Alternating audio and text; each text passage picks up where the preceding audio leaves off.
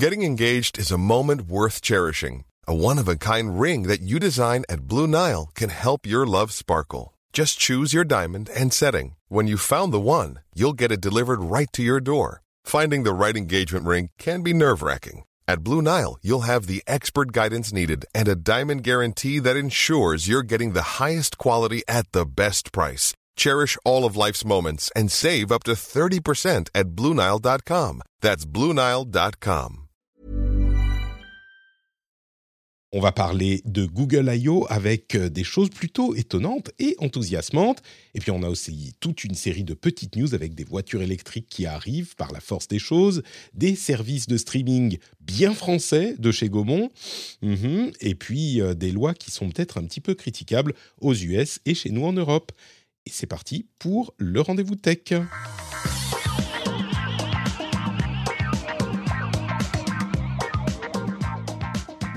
Bonjour à tous, je suis Patrick, Patrick Béja, et c'est le rendez-vous tech numéro 459 en mai 2022. Et je suis très heureux de recevoir, comme euh, bah, une fois par mois, Marion et Jeff qui sont là avec moi. Salut Marion, je, je t'ai vu en vrai la semaine dernière. C'était incroyable. Incroyable. On s'était pas vu depuis deux ans, c'est ça Ouais. euh, Deux, deux, trois ans? Je crois, oui, quelque quelque chose chose comme comme ça. ça. Ouais, c- c'était un plaisir en tout cas de te voir et c'est un plaisir d'être euh, d'être là aujourd'hui. merci beaucoup d'être d'être avec nous. Oui, j'étais à Paris euh, pour une petite semaine avec les deux enfants et je me plaignais du voyage en avion avec les deux enfants euh, qui dure euh, quoi, les deux trois heures de la Finlande. Et à côté, il y a Jeff qui lui a fait la traversée de l'Atlantique avec ses avec ses enfants. Donc oui, je devrais pas parler trop trop fort en fait. Comment ça va, Jeff? Ça va, ça va. Bah, c'est dommage qu'on se soit manqué à Paris, parce que j'étais à Paris aussi pour euh, deux jours, il y a une quinzaine de jours. Donc c'est dommage qu'on ne soit pas coordonnés. Ça aurait été un, grand plaisir qu'on puisse euh, se, se voir, parce que ça fait vraiment super longtemps qu'on ne s'est pas vu euh, face à Ah face. ouais, non mais alors toi, fait plus que deux ans. Hein. Toi, c'est Que deux ans. Ça fait, ça, fait une, ça fait une paye. Mais j'ai eu le grand plaisir de, de t'entendre avec euh, Nat et Dany pour euh, le numéro spécial des 15 Ah. ans d'Azeroth.fr. Ça m'a ça m'a retourné dans notre passé de joueur de World of Warcraft, même si je continue à jouer un petit peu. Euh, mais c'était un grand plaisir. Si vous ne l'avez pas écouté, je vous, euh, je vous enjoins à le faire parce que c'était vraiment un grand, grand, grand plaisir. Et c'est vrai que euh, on, on- on en parle de temps en temps, mais assez rarement au final, nous on s'est rencontrés parce que tu écoutais Azeroth.fr et on s'est croisés, quoi, c'était à la WWE en 2008, je crois À la WWI en 2008, euh, je me suis approché de toi parce que t'étais euh, t'étais euh, euh, t'étais Patrick Béja et puis moi j'étais euh, un, un petit, euh, un petit débutant euh, dans le monde dans le monde du podcast et puis bah, en fait on est devenu on est devenu amis. J'ai fait euh, quelques petites interventions sur euh, sur Azeroth.fr. On avait fait euh, un ou deux épisodes ensemble euh, lorsqu'on était à la BlizzCon. Euh, ça c'était super sympa. Mhm. Et puis en fait, proposé de, de rejoindre euh, le rendez-vous tech il y a maintenant 13 ans. Et bah ça nous rajeunit pas. Oui, oui, c'est clair. Bah écoute, euh, en tout cas, je suis bien content de euh, que tu sois là avec nous aujourd'hui, et on s'arrangera pour se croiser quand même à un moment, soit à Paris, soit euh, aux États-Unis, on verra, soit peut-être ailleurs. Yep. Et, et du coup, bah, ça me donne l'occasion de remercier des personnes qui rejoignent l'aventure du Patreon. C'est notamment Alonso Nicolas et Julien from neuroplasticity.how qui ont rejoint euh, l'équipe des formidables patriotes du Patreon, du Rendez-vous Tech sur patreon.com slash rdvtech et qui contribuent au fonctionnement de l'émission. Et il y a aussi les producteurs SSI78 et Aubeuf, qui est un nouveau producteur. Donc merci à vous. Je vous fais un petit quand même, parce que là, je suis revenu à la maison, donc j'ai les effets sonores, on va pas s'en priver. Merci à vous tous euh, et à tous ceux qui soutiennent l'émission sur Patreon. Et je vous, vous pourrez vous parler de mon voyage à Paris et de toutes mes aventures et mes mésaventures avec mes enfants. Mais je pense que vous êtes là pour qu'on parle de tech et qu'on vous résume les infos. Donc on va se lancer avec l'info à retenir. L'info à retenir aujourd'hui, c'est bah, évidemment Google I.O., la conférence pour développeurs de Google. Il y a celle d'Apple qui arrive dans deux semaines environ, un petit peu plus. Et celle de Google, eh ben, c'est un moment qui est un petit peu, qui est devenu un petit peu bizarre depuis quelques années parce que elle est généralement un petit peu décevante et du coup, enfin au niveau du, logiciel et du matériel, et bon, on sent qu'ils n'ont pas un énorme euh, momentum euh, derrière eux. Ils font beaucoup d'argent, hein, il n'y a pas de problème au niveau de Google, mais les présentations sont pas super excitantes. Et alors, je ne sais pas si c'est parce que j'étais, euh, en fait, vous savez, il y a cette petite phrase, je m'attendais à rien et j'ai été quand même déçu. Bah là, c'est un peu la, la, moitié du contraire. la moitié du contraire, ça serait un bon titre d'épisode, ça. Euh, la moitié du contraire, parce que j'ai, je m'attendais à rien et j'ai été plutôt enthousiasmé, voire plutôt très enthousiasmé, à tel point que je me suis retrouvé un petit peu dans une sorte de reality distortion field où euh, tout ce, que, ce dont il parlait, ou presque, me semblait incroyable, un petit peu comme on le faisait avec euh, certaines conférences Apple quand on se laisse prendre par la hype, et puis après, au bout de euh, une journée, deux journées, trois journées, on redescend un peu et puis on réfléchit, surtout quand on doit faire un podcast dessus, on se dit alors attends une seconde, est-ce que tout ce que j'ai vu était vraiment super excitant ou est-ce que je me suis euh, auto-hypé tout seul et que la présentation était bien faite? Et du coup, euh, c'est un sentiment qui est assez rare, je trouve, avec les présentations de Google et, et c'est d'autant plus intéressant que il y avait cet euh, effet à la fois sur la partie logiciel et service. Euh, quand on dit logiciel, c'est la manière dont Google développe la recherche, parfois et généralement avec intelligence artificielle. Euh, donc la recherche euh, en recherche. Et puis, en même temps, même si c'est un petit peu plus euh, vaporwareifique, c'est-à-dire que c'est des... Je, je, voulais dire en même temps, du côté de la gamme Pixel, donc du matériel, dont ils ont annoncé beaucoup de choses qui ne sont pas encore disponibles et certaines qui ne seront pas annoncées, euh, qui seront pas disponibles pendant un long moment. Mais il n'empêche, tout ça euh, m'a plutôt enthousiasmé et ça m'a paru plutôt positif. Donc je vais vous résumer un petit peu euh, ce que j'ai retenu et vous pourrez me dire ce que vous en avez pensé aussi. Alors au niveau donc recherche sur les outils de recherche, il y avait beaucoup de choses. Ce que je retiens, c'est euh, ils ont développé leurs outils pour euh, la traduction de différentes langues et au niveau technique, technologique même, euh, une chose qui est notable, c'est que avant ils utilisaient des modèles d'intelligence artificielle, de machine learning avec des textes traduits d'une langue à l'autre. Donc ça permettait d'apprendre à une langue à traduire grâce à cette traduction existante. Et ben là, ils ont développé des outils qui leur permettent de comprendre une langue même s'il n'y a pas de texte de traduction. Donc ils n'ont pas besoin de se baser sur des bases qui ont les deux langues, donc le même texte dans les deux langues. Ils peuvent comprendre la langue même sans traduction. Je vous demande, me demandez pas comment ça marche. C'est de la magie noire, c'est Google. Et donc, ils ont pu, pu, ajouter 24 nouvelles langues qui sont des langues très rares. Et c'est là que c'est intéressant. C'est des langues très rares qui sont peu parlées, qui sont parfois même peut-être, je ne sais pas si c'est le cas spécifiquement ici, mais on peut l'imaginer, des langues qui sont euh, peut-être menacées de, de disparition. Donc ça, c'était intéressant.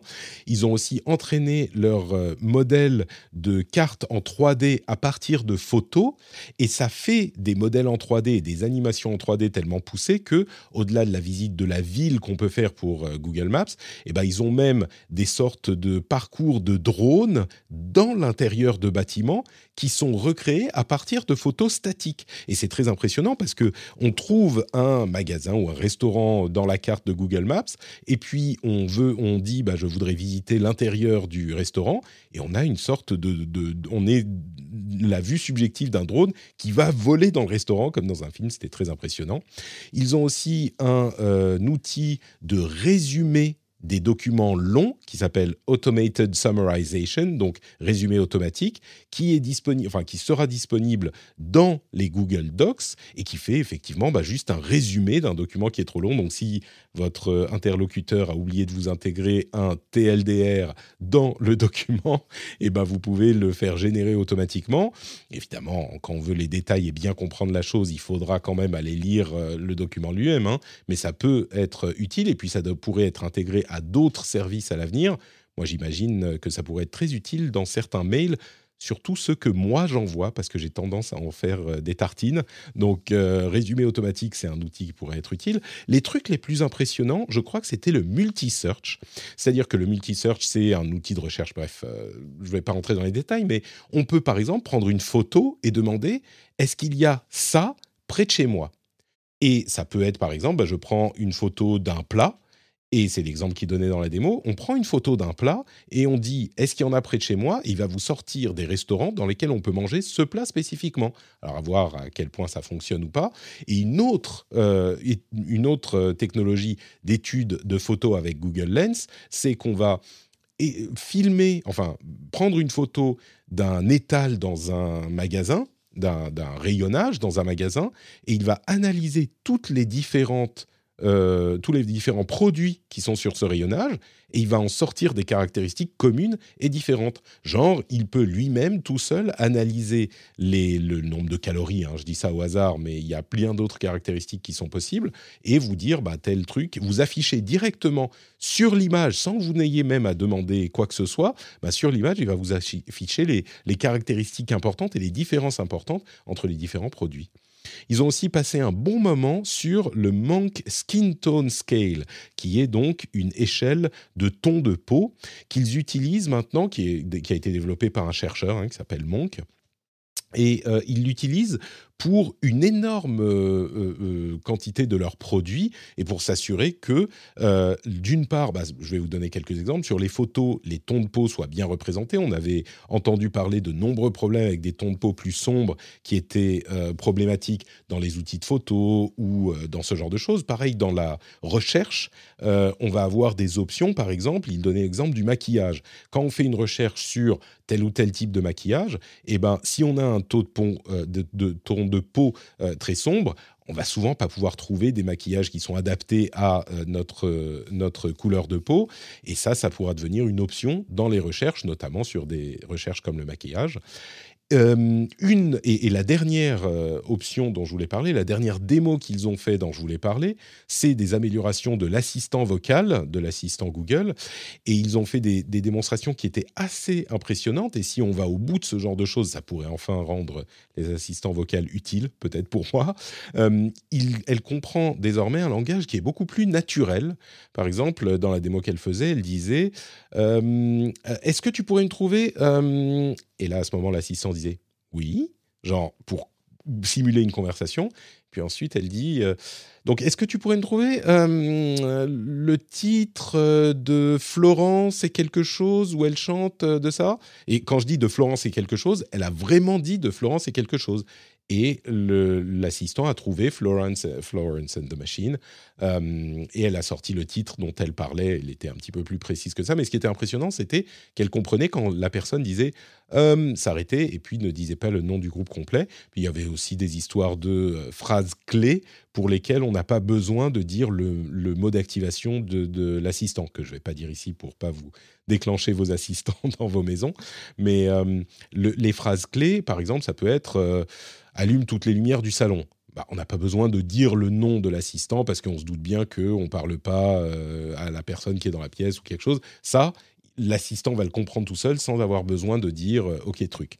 Donc, c'était une amélioration intéressante aussi. Donc ça, c'est pour tout ce qui est recherche euh, et, intelligence artificielle. Il y avait quelques autres petites choses, mais déjà, ça fait beaucoup. Moi, je vous avoue que ça m'a mis un petit peu des étoiles dans les yeux. c'est j'ai l'impression que c'est en même temps un peu ce que fait Google à chaque fois, ou parfois, c'est qu'ils font des trucs, ils montrent des trucs euh, complètement incroyables, et puis au final, soit ça se réalise pas, soit ça se réalise pas comme ça, soit ça prend très longtemps. Je sais pas, Marion, est-ce que ça t'a toi aussi, euh, en regardant un petit peu les détails là-dessus, ça t'a toi aussi convaincu ou je me suis laissé euh, embrigader ou plutôt floué par, par la présentation de Sundar Pichai? Bah, je suis assez d'accord avec toi, c'est à dire qu'on peut facilement s'emballer, pour, pour ces améliorations, mais en fait, c'est vraiment, est-ce que ça va être adopté? tu vois, je suis un petit peu, je suis un petit peu plus, précautionneuse, on va dire, quand on dit: «Bah, tu seras pas obligé tout le temps de de citer l'assistant pour le déclencher». Euh, ouais, euh, comment il va reconnaître quelles sont euh, celles qui, qui, qui, peut reconnaître ou pas? Ce que je trouve plus Alors intéressant spécifiquement pour, le coup, pour ces phrases clés, hein, pour ces les Ouais, mais voilà, c'est-à-dire que si tu les dis pas exactement comme ça, mmh. avec les bons mots, euh, eh ben ça va pas fonctionner. Tu vois, ce qui serait super intéressant, c'est de pouvoir mêler le langage plus naturel avec pas forcément l'appel de, de l'assistant. Mais moi, ce qui m'intéresse le plus, c'est le langage plus naturel, parce que c'est quand même la plus grosse barrière d'adoption, je trouve, des assistants vocaux aujourd'hui. Tu vois, hier soir, euh, j'ai essayé de dire à, à, à, Siri, parce que nous, c'est Apple, euh, bon, bah, éteins les penderies, parce qu'on a deux penderies dans la chambre. Il y, en a une qui s'appelle Penderie Jérôme et l'autre Penderie Marion. euh, et, euh, et dit, bah, éteins les deux penderies. Bah, si tu lui dis pas éteins Penderie Marion, éteins Penderie Jérôme, il est pas capable de mmh. comprendre qu'il faut éteindre les deux penderies, ce qui paraît quand même particulièrement stupide. Mais euh, et tu vois, juste ça, pour moi, ça, ça serait vraiment au quotidien des petits des petites choses qui me simplifieraient, la vie et qui et où où j'aurais pas besoin de me dire dans la vraie vie: «C'est stupide l'assistant vocal», quoi. Ouais. C'est vrai que ça reste assez rigide quand même, ouais.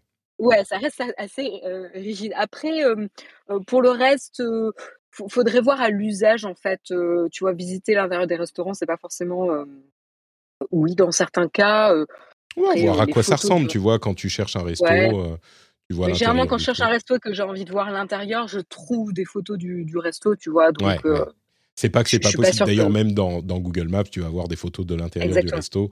Ouais, donc le fait de le visiter avec un en 3D euh, vidéo, c'est bon, un petit bonus. Non, ouais, j'irai pas jusque là, tu vois. Mmh.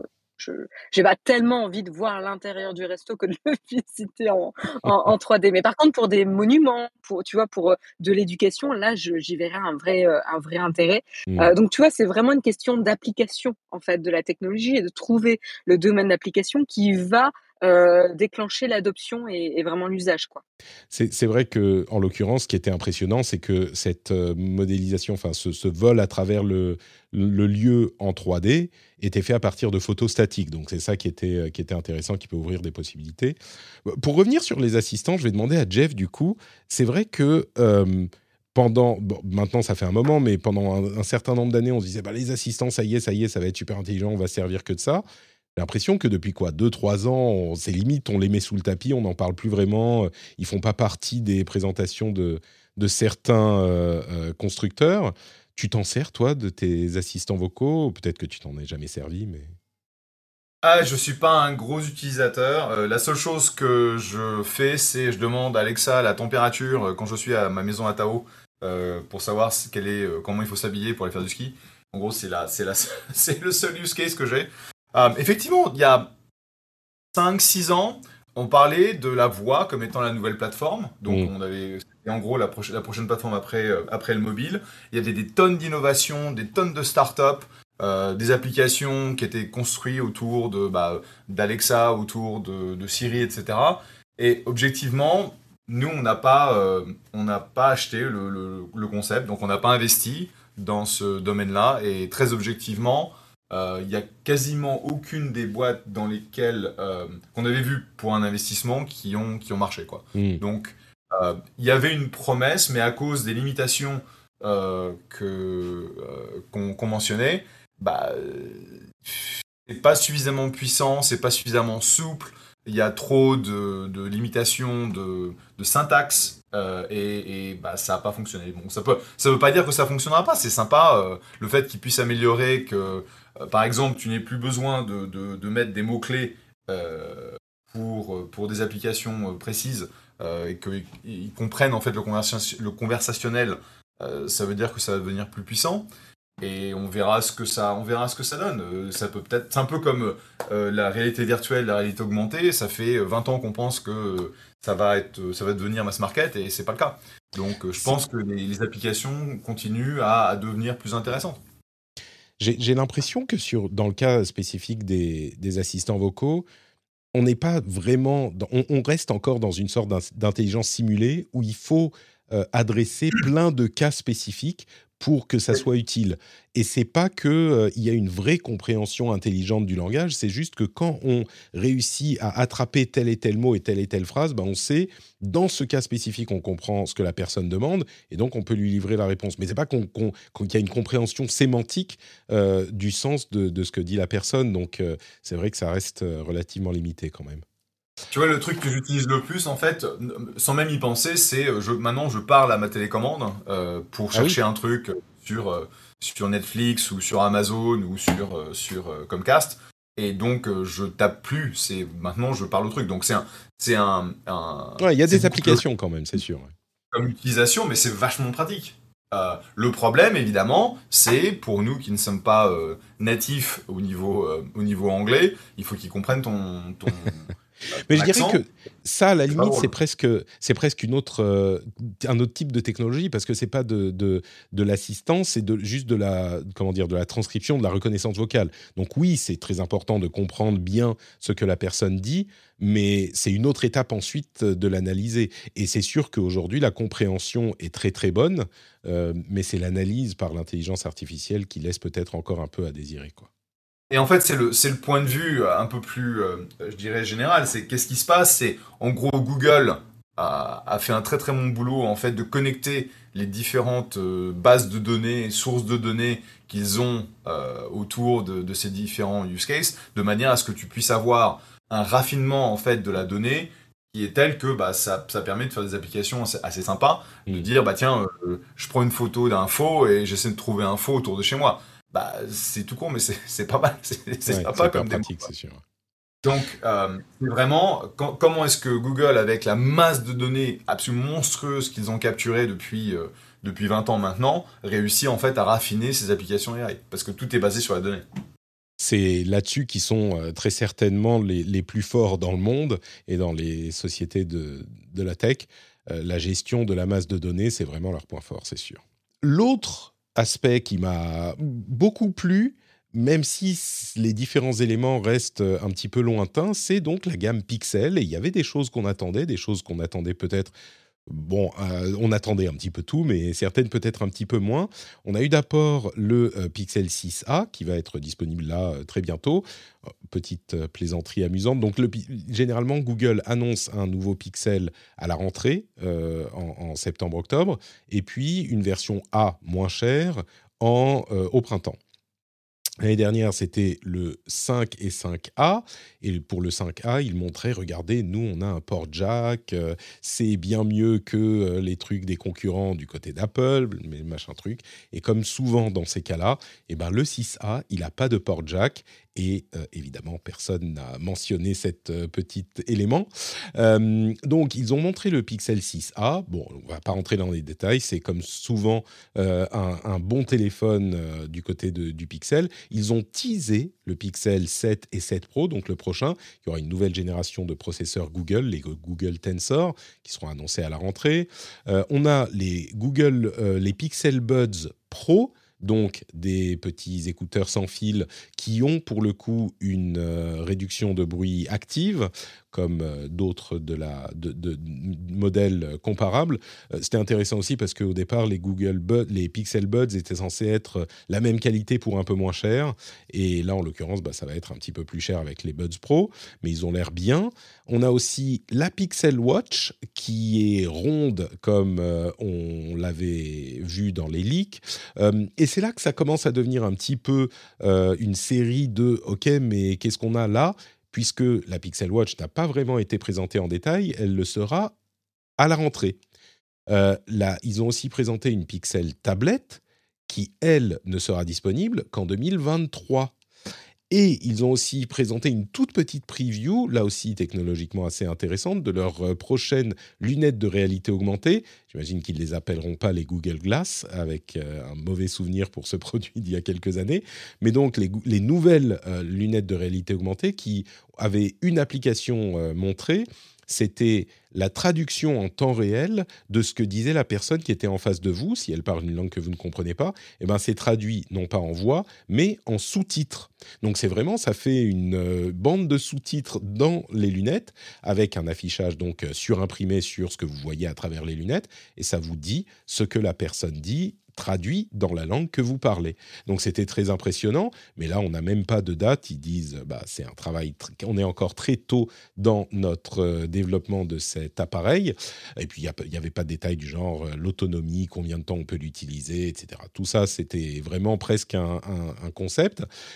Mais là, donc là, vous pourriez vous dire, ok, mais donc euh, il n'y avait pas grand-chose à se mettre sous la dent. C'est vrai, mais avec cet ensemble de produits et Android 13, ils ont beaucoup insisté sur l'écosystème et l'écosystème des appareils Pixel et donc l'écosystème d'Android, c'est-à-dire un petit peu euh, à la suite d'Apple, il y a bah, le téléphone, la montre, les buds et les tablettes. Ils ont beaucoup parlé des tablettes et de l'adaptation de Android et de d'app, d'app Google et de partenaires aux grands écrans, ce qui était vraiment le gros problème des tablettes sur Android, c'est qu'il n'y avait simplement pas d'app adaptée euh, à, ce, type de format. On sait que depuis Android 12L, ils travaillent beaucoup sur les grands formats, pareil avec Android 13, mais là on peut penser que vraiment euh, ils tentent pour de bon d'en faire. Euh, il voit la force de l'écosystème. Il parlait de comment tel appareil travaille avec tel autre, euh, comment on peut avoir l'utilisation qui passe de l'un à l'autre, comme c'est le cas un petit peu chez Apple.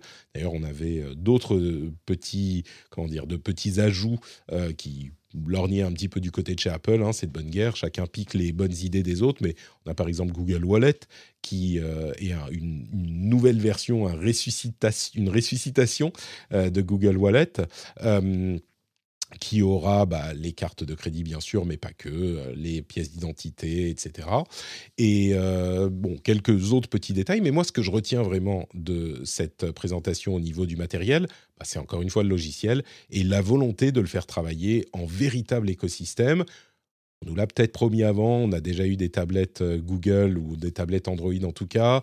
Il y a même eu des, enfin il y a Android Wear qui est pas tout nouveau, hein, qui existe depuis un moment je me re-retourne euh, vers, euh, vers euh, Marion. E-, est-ce que tu y crois pour le coup ou est-ce que c'est un truc que Google nous fait miroiter et puis ils nous ont déçus par le passé plus d'une fois? Que tu penses que ce coup-ci c'est le bon et ils se mettent vraiment aux, aux montres, aux tablettes, à tout ça qui travaille ensemble?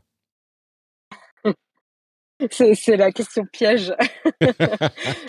Attention, on va noter euh, et puis on reviendra te voir, euh, tu vois, dans, quelques années, et, euh, on demandera des comptes. Hein.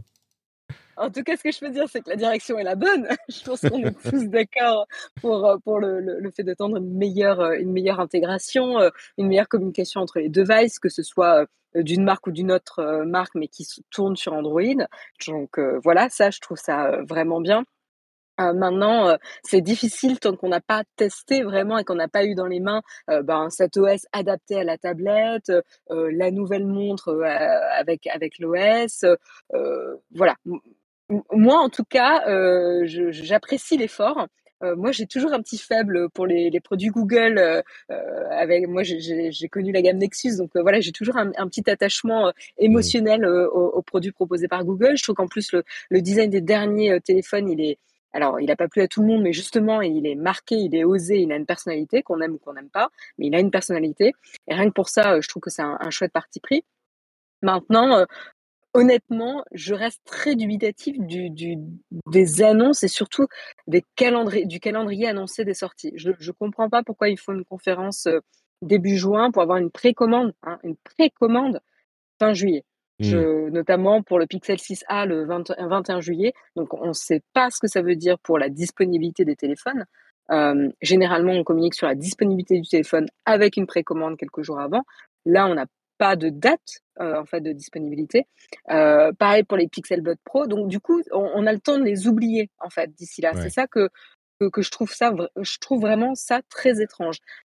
pareil, le Pixel 7 pourquoi montrer quelques images du Pixel 7 qui va sortir à l'automne et, couper l'herbe sous le pied du, Pixel 6 qui aurait pu encore peut-être encore se vendre pour ceux qui sont pas forcément au fait du calendrier. Bon, tu vas me dire ceux qui sont pas au fait du calendrier des sorties vont peut-être pas avoir entendu parler du Pixel 7, mais je, trouve ça un peu, je comprends pas trop la stratégie des dates annoncées. En fait, c'est plutôt là où, je suis un peu dubitative. Mmh. C'est vrai que ça fait un peu au, final, on n'a rien du tout à se mettre sous la dent et on se demande effectivement pourquoi ils ont présenté tout ça. Peut-être parce que ils voulaient euh, présenter des choses et montrer des choses, mais c'est vrai que là, j'y pensais plus, mais c'est vrai que le Pixel 6, c'est précommande dans quoi, un mois ou deux, et puis ouais, ça, fait un petit peu long. Tu Jeff, est-ce que toi, tu euh, peut-être au niveau communication, euh, ils se disent, il faut qu'on montre qu'on sait, qu'on sait qu'on sait faire des choses, qu'on a des choses qui arrivent. Euh, c'est un exercice de, de brand building. Pourquoi est-ce que Google aurait présenté tous ces produits qui sont pas disponibles parfois pour plusieurs mois, voire un an, quoi? Je sais pas. Euh, puis effectivement, ça fait, euh, ça fait 12 ans qu'on a eu le premier iPad, ça fait 8 ans qu'on a eu la première Apple Watch, et donc le fait qu'ils sortent un truc qui permet de faire marcher une tablette et, un, et une montre Genre, après la, après la guerre, c'est euh, un peu bizarre, quoi. Euh, donc, j'ai jamais vraiment, mis à part le, les, euh, les, les Google Glass qui étaient vraiment sympas et innovantes en leur temps, qui avaient vraiment créé un, un, nouveau phénomène dans, dans, le, dans ce, dans ce marché-là. Qui n'a pas duré en même temps. Hein. Qui n'a pas, duré, mais c'était, ils, ils, étaient clairs euh, que c'était un, c'était une expérimentation mm. et c'était un produit qui n'avait pas en fait d'application euh, réelle. Euh, c'était plus, bah voilà, on va essayer de voir ce que ça veut dire de, d'avoir des gens qui se baladent avec une caméra sur les sur sur les lunettes, ouais. sur la pompe et, et, voir ce que ça voir ce que ça veut dire. Et donc, j'ai jamais vraiment été un grand fan des, des produits Google au niveau hardware. bon, je suis un gros utilisateur de Nest, mais c'est une boîte qu'ils ont racheté.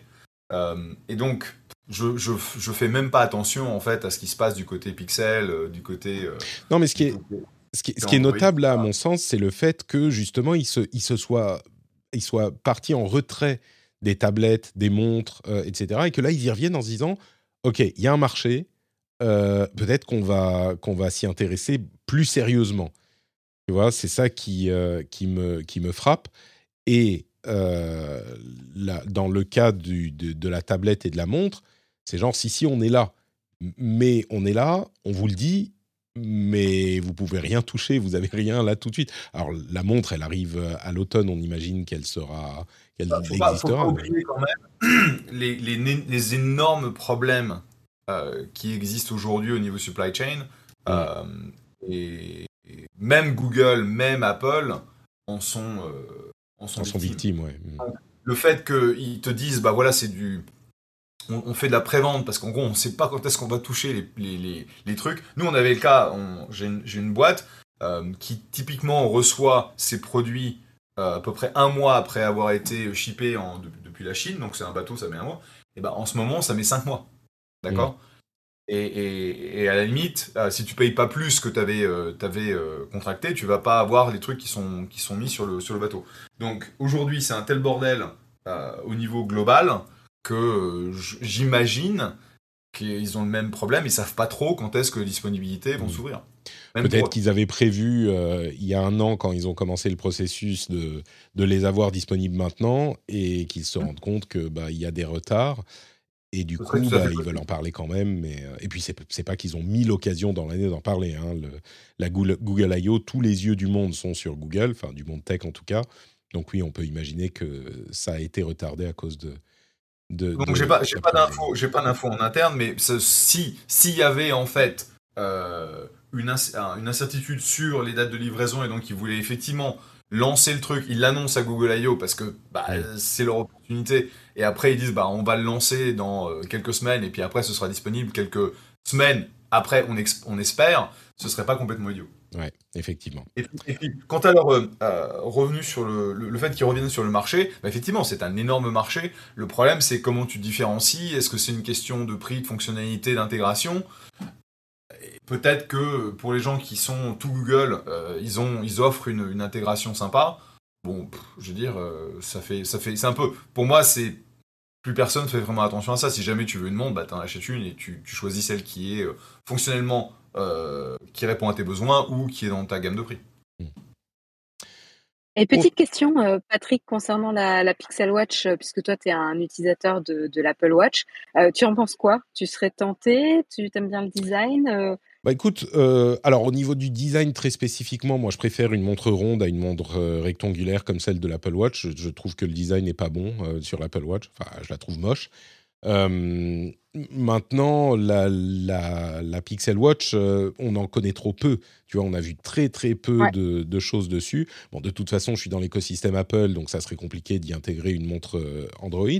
Euh, mais ils ont racheté, ils ont racheté Fitbit, donc il y a de quoi faire au niveau santé. Le marché est relativement défini, même s'il n'est pas monolithique. On a des utilisations de l'Apple Watch qui sont assez éprouvées. On n'est plus à l'époque où Johnny Ive vous voulait en faire simplement un, outil de, fashion un petit peu ridicule. Euh, donc je pense que oui, pour l'écosystème Android, euh, ça sera une alternative vraiment, enfin une proposition intéressante. Aujourd'hui, il y a Samsung qui réussit à faire vivre son écosystème avec tous les éléments dont on parle euh, là. et puis, il y aura Google avec les pixels. Peut-être que ça inspirera d'autres constructeurs. Moi, je pense que c'est la voie pour Android pour euh, avoir un petit peu de croissance, de la même manière que ces accessoires de l'iPhone ont amené de la croissance à Apple. Bah là, ça peut amener aux constructeurs Android une sorte de, comment dire, de perspective pour vendre plus de trucs à leurs clients. Quoi. Je pense que c'est l'idée. Mais moi, la Watch, euh, oui, c'est difficile à dire parce qu'on l'a pas vu en détail. Mais au niveau design, je la préfère largement. Enfin, je préfère les montres rondes, quoi. Montres carrées, je trouve ça un peu moche. Mais c'est vrai que c'est intéressant, on a l'impression que maintenant, pour, pour, être, pris au sérieux sur le marché, il faut obligatoirement avoir, smartphone, écouteurs sans fil, montre connectée, et tablette quoi, mmh. Bah oui, ces différents éléments qui, qui rendent des services, alors pas autant que le téléphone, mais qui rendent des services aux utilisateurs et euh, pour que ça marche vraiment, il faut que ça soit un écosystème. Des trucs tout bêtes, hein, mais euh, on a les écouteurs dans les oreilles, on utilise le téléphone, on écoute quelque chose sur le téléphone, on passe sur la tablette. Bah, il faut que le son commence à venir de la tablette. Sinon, c'est hyper pénible de devoir reconnecter, machin. Non, non, maintenant je suis là. Non, c'est, et donc l'écosystème est en fait une fonction de la multiplication des, des appareils, quoi. Bon, bah écoutez, je pense qu'on a fait à peu près le tour de cette Google I.O. oui. La, fonctionnalité, si tu cherches la partie euh, plutôt santé, je dirais que euh, bah, euh, soit un Fitbit, soit un Whoop sont probablement des, des solutions plus intéressantes parce que les montres durent plus longtemps en termes de, batterie, tu n'as pas besoin de les, de les, charger tous les jours. Et puis maintenant, tu as plein de fonctionnalités qui sont quand même assez riches. Et donc en fonction, si, si c'est ce que tu recherches, il y a une très bonne intégration au niveau du téléphone. Donc euh, c'est ce que, tu recherches, j'imagine que tu iras chercher dans, dans ces, euh, ces fournisseurs spécialisés. Je sais pas, parce que moi, par exemple, j'ai acheté une euh, Apple Watch à ma maman, qui est plutôt jeune, et il y a plein de fonctionnalités. Disons que, bon, d'une part, c'est ce que je connais le mieux, et puis d'autre part, c'est pas que un truc de santé. Euh, elle me répond maintenant au téléphone quand je l'appelle sur sa watch, elle est toute contente. Euh, il y a des petites euh, fonctionnalités sympas avec les notifications, enfin tous les trucs en question, la détection de chute, ce genre de choses, qui est une, raison importante de, de mon achat. Et je ne sais pas si les autres appareils font ce genre de choses. Et à vrai dire, le fait que peut-être qu'ils le font, mais le fait que je le sache pas, je me dis bon bah je vais prendre euh, le truc que je connais et ça va être plus simple. Oui, c'est ça, c'est tout à fait logique parce que si tu veux, euh, euh, en gros, démerder ta maman parce qu'elle est coincée dans un truc, etc., tu sauras exactement le faire. Ça. Et effectivement, un, Fitbit, le Whoop, je sais pas, mais Fitbit fait tout ça. Mais la grosse différence, c'est que bah tu dois mettre ta, ta montre à charger tous les tous les soirs pour qu'elle soit chargée pour le lendemain, alors que euh, moi, j'utilise Fitbit pour euh, euh, regarder mon rythme circadien, comment est-ce que la qualité de mon sommeil, ma, mon, oxygénisation pendant la nuit. Et tu ne peux le faire que si tu as la montre au poignet toute la nuit. Ça, c'est vrai. mais écoute, tu sais quoi? Depuis quelques, depuis deux, trois semaines maintenant, j'ai encore plus petit, et j'en parlais dans un épisode précédent, j'ai une bague la bague Oura. Ah, je sais pas si ouais, exactement. Euh, j'ai commandé une Oura et donc euh, parce que je, du coup j'ai pas besoin de la montre, j'ai ma bague euh, au doigt et elle fait tout ça. Donc et elle tient aussi une semaine en, batterie. ça c'est la, c'est Madame Madame Clavier cette solution là effectivement. Elle est partie sur la bague. C'est ça. Donc maintenant, je veux dire, on, on, frise, voire on, on, explose les portes du ridicule parce que j'ai le téléphone, la montre, la bague, l'iPad. Euh, tu vois, quand on aura les lunettes aussi, ça sera. Enfin, on, commence à se cyber, cyborgifier. Euh, c'est, un petit peu ridicule. Moi, j'en suis conscient. Hein. Et je suis déjà marié, donc j'ai pas besoin d'attirer une femme. Tu vois, c'est pas. Je peux être un repoussoir, c'est pas, c'est pas trop grave. En plus, elle trouve ça marrant, donc ça va. Bah écoutez, comme je le disais, je pense qu'on a fait le tour du, euh, de la Google I.O. et on va donc continuer avec le reste de l'actu de la semaine. Je vais quand même, avant ça, vous euh, rappelez que l'émission est financée bah, par la pub d'une part, mais vraiment le gros financement de l'émission, bah, c'est vous, c'est les gens qui écoutent l'émission et qui, comme ils le faisaient peut-être à l'époque, s'ils sont assez vieux, où ils achetaient des magazines, et eh ben filent euh, quelques euros euh, à la publication en question pour apprécier, pour lire le contenu. Ici, c'est une solution encore meilleure puisque c'est pas tout le monde qui est obligé de payer, c'est seulement ceux qui le souhaitent. Et si vous appréciez l'émission, peut-être que vous vous direz, bah, moi, je veux devenir un utilisateur actif, un contributeur au rendez-vous tech et ça vous donnera plein de choses super cool, comme par exemple des contenus bonus, euh, des émissions sans pub, des timecodes pour aller au sujet qui vous intéresse le plus. Enfin bref, il y a que des avantages à devenir patriote. Euh, bon, non, c'est pas vrai. Il y a un des avantages, c'est que ça vous coûte un petit peu d'argent. C'est vrai. Donc ça, c'est peut-être un des avantages. Mais les avantages, c'est les contenus bonus et les euh, flux un petit peu améliorés. Et en plus, la fierté d'être quelqu'un, non pas de soutenir le rendez-vous tech spécifiquement, mais de soutenir un créateur que vous appréciez. Peut-être d'ailleurs qu'il y a d'autres créateurs sur Patreon que vous appréciez et qu'en créant votre compte sur patreon.com slash rdvtech, eh ben, ça vous donnera l'occasion peut-être de soutenir d'autres personnes. Et c'est une démarche qui me paraît euh, assez importante dans le monde dans lequel on vit aujourd'hui. Euh, sachez que la pub, euh, si on ne repose que sur ça, ça peut vraiment compliquer les choses. Et pour moi, c'est une force vraiment importante de pouvoir me reposer sur le soutien des auditeurs pour pouvoir ne pas faire n'importe quoi, justement. Donc un grand merci à tous ceux qui soutiennent le rendez-vous tech. Quand vous arrivez chez vous, les clés dans le bol, ça fait cling et vous dites cling Ah, Patrick, patreon.com slash rdvtech. Merci à vous tous et à vous toutes. Life is made up of many gorgeous moments. Cherish them all, big and small, with Blue Nile. Whether it's for yourself or a loved one, Blue Nile's unrivaled selection of expertly crafted fine jewelry and statement pieces help make all your moments sparkle. Blue Nile's experts are on hand to guide you, and their diamond guarantee ensures you get the highest quality at the best price. Celebrate a life well lived in the most radiant way and save up to 30% at BlueNile.com. That's BlueNile.com. Alors, le reste de l'actu. on y va. Et j'ai presque envie de dire malheureusement, euh, on est bien obligé de reparler Musk un petit peu. Et je, je voulais, généralement, je les mets en fin d'émission. Hein. Elon Musk, Bitcoin, tout ça, euh, ça commence à bien faire. Il faut en parler parce que c'est important. Je vous avoue que ça me saoule un peu. Mais il faut le faire. Et aujourd'hui, comme on a Jeff avec nous, euh, je me suis dit qu'on allait parler de ça en, là, juste maintenant, au début des, du reste de l'actu. Puis on aura plein de news supplémentaires. Euh, si vous êtes patriote, vous pouvez aller aux news d'après euh, avec le timecode. Mais, mais Elon Musk euh, fait encore des siennes.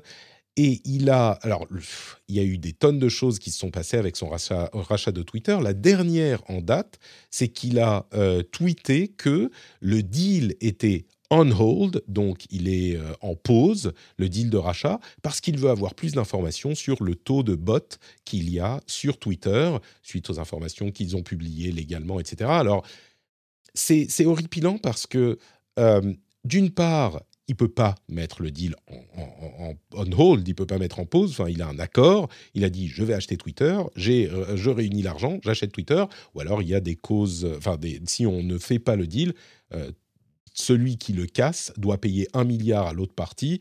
Donc, euh, bon, c'est pas on hold. Et en plus, euh, c'est très certainement illégal au niveau de la SEC, la Securities and Exchange Commission.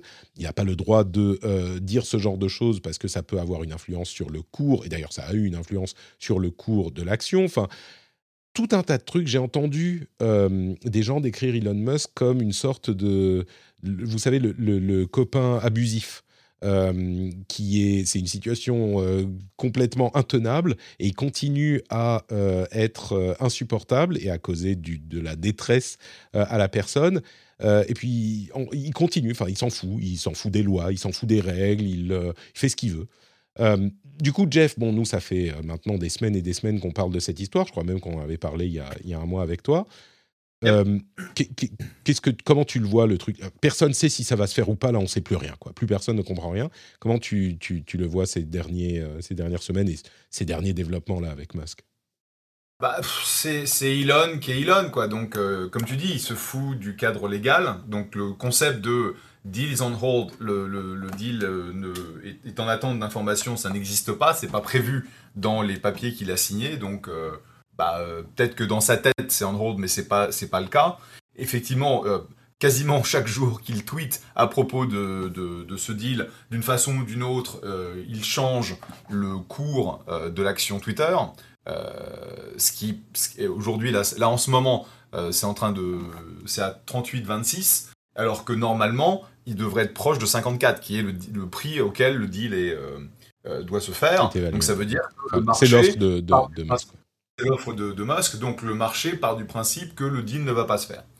Euh, je sais même pas combien de fois il a, il a, euh, il est passé au travers des lois et des règles et de ce que la SCC euh, euh, attend qu'il fasse. Donc clairement, il se met à dos énormément de raisons pour que les gens l'attaquent en justice. Il y a déjà eu plein d'attaques en justice. Il est en train d'être une investigation sur le fait qu'il a accumulé, on en avait parlé la dernière fois, il a accumulé donc sa position de 9% sans déclarer. Euh, et normalement, une fois que tu atteins 5% d'une boîte publique, tu es censé déclarer immédiatement.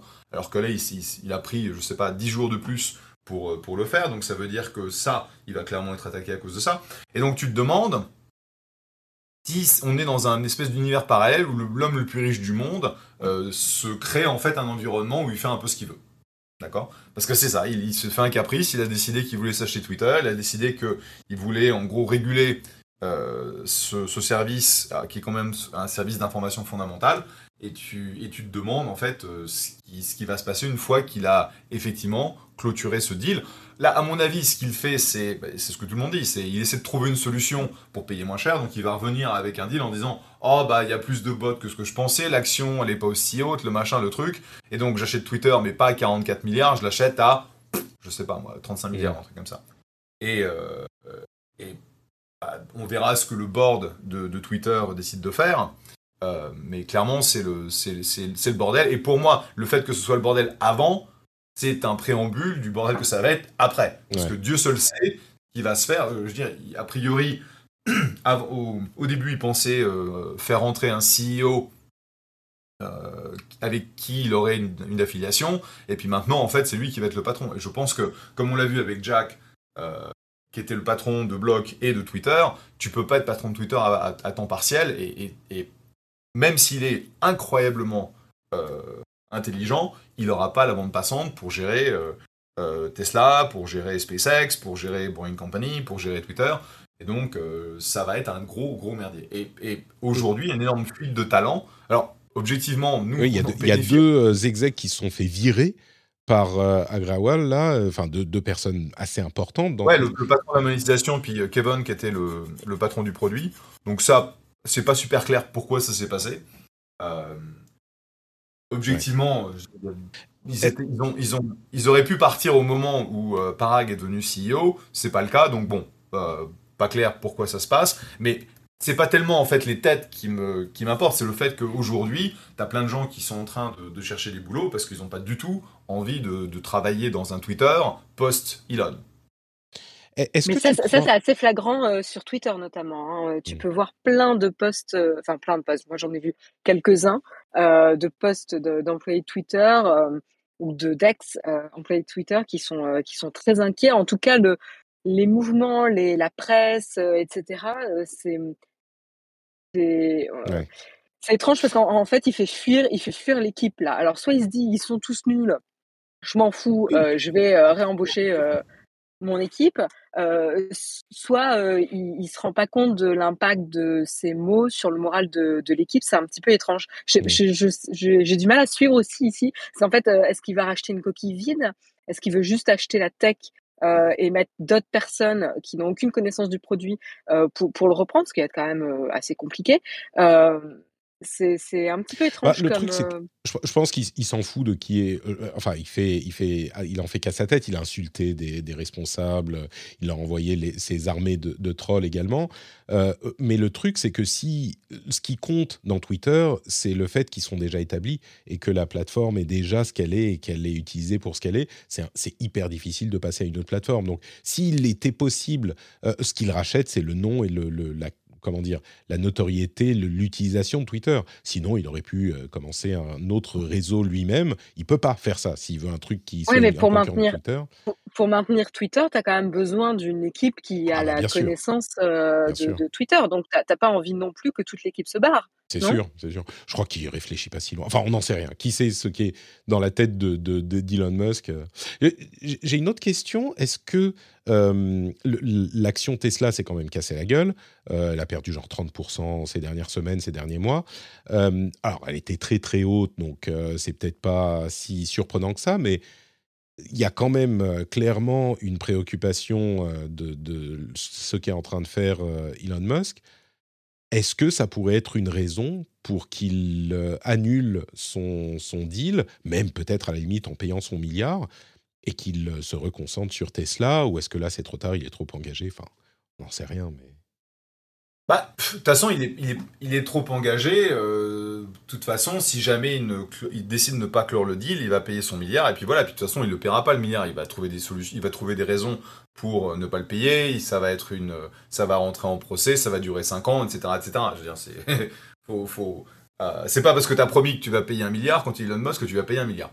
Euh, effectivement, le, le problème qu'il a, c'est que euh, le, le deal qu'il a offert pour racheter Twitter pour 44 milliards, il y avait un, un, pro, un, un prêt en utilisant ses actions Tesla euh, en, en, garantie, et l'action s'est cassée la gueule de plus de 25 ou 30% depuis qu'il a fait l'offre. Et donc ça veut dire que le montant de, de stock Tesla qu'il doit mettre dans la balance est beaucoup plus important, et il doit se dire, merde, c'est quand même une grosse partie de mes stocks, et donc un margin call, comme on appelle dans, dans, dans le, dans le métier, quand tu dis, bah voilà, euh, je mets en place euh, un, prêt avec mes, mes, stocks en collatéral et puis les stocks se cassent mm. la gueule, donc ça veut dire qu'il faut que j'en mette de plus en plus à disposition. Je veux dire, y a, je, je pense pas que ça l'amènerait à utiliser toutes ces stocks Tesla, mais ça devient dangereusement possible. Et, mm. et donc ce serait, ce serait une, une, situation très très difficile.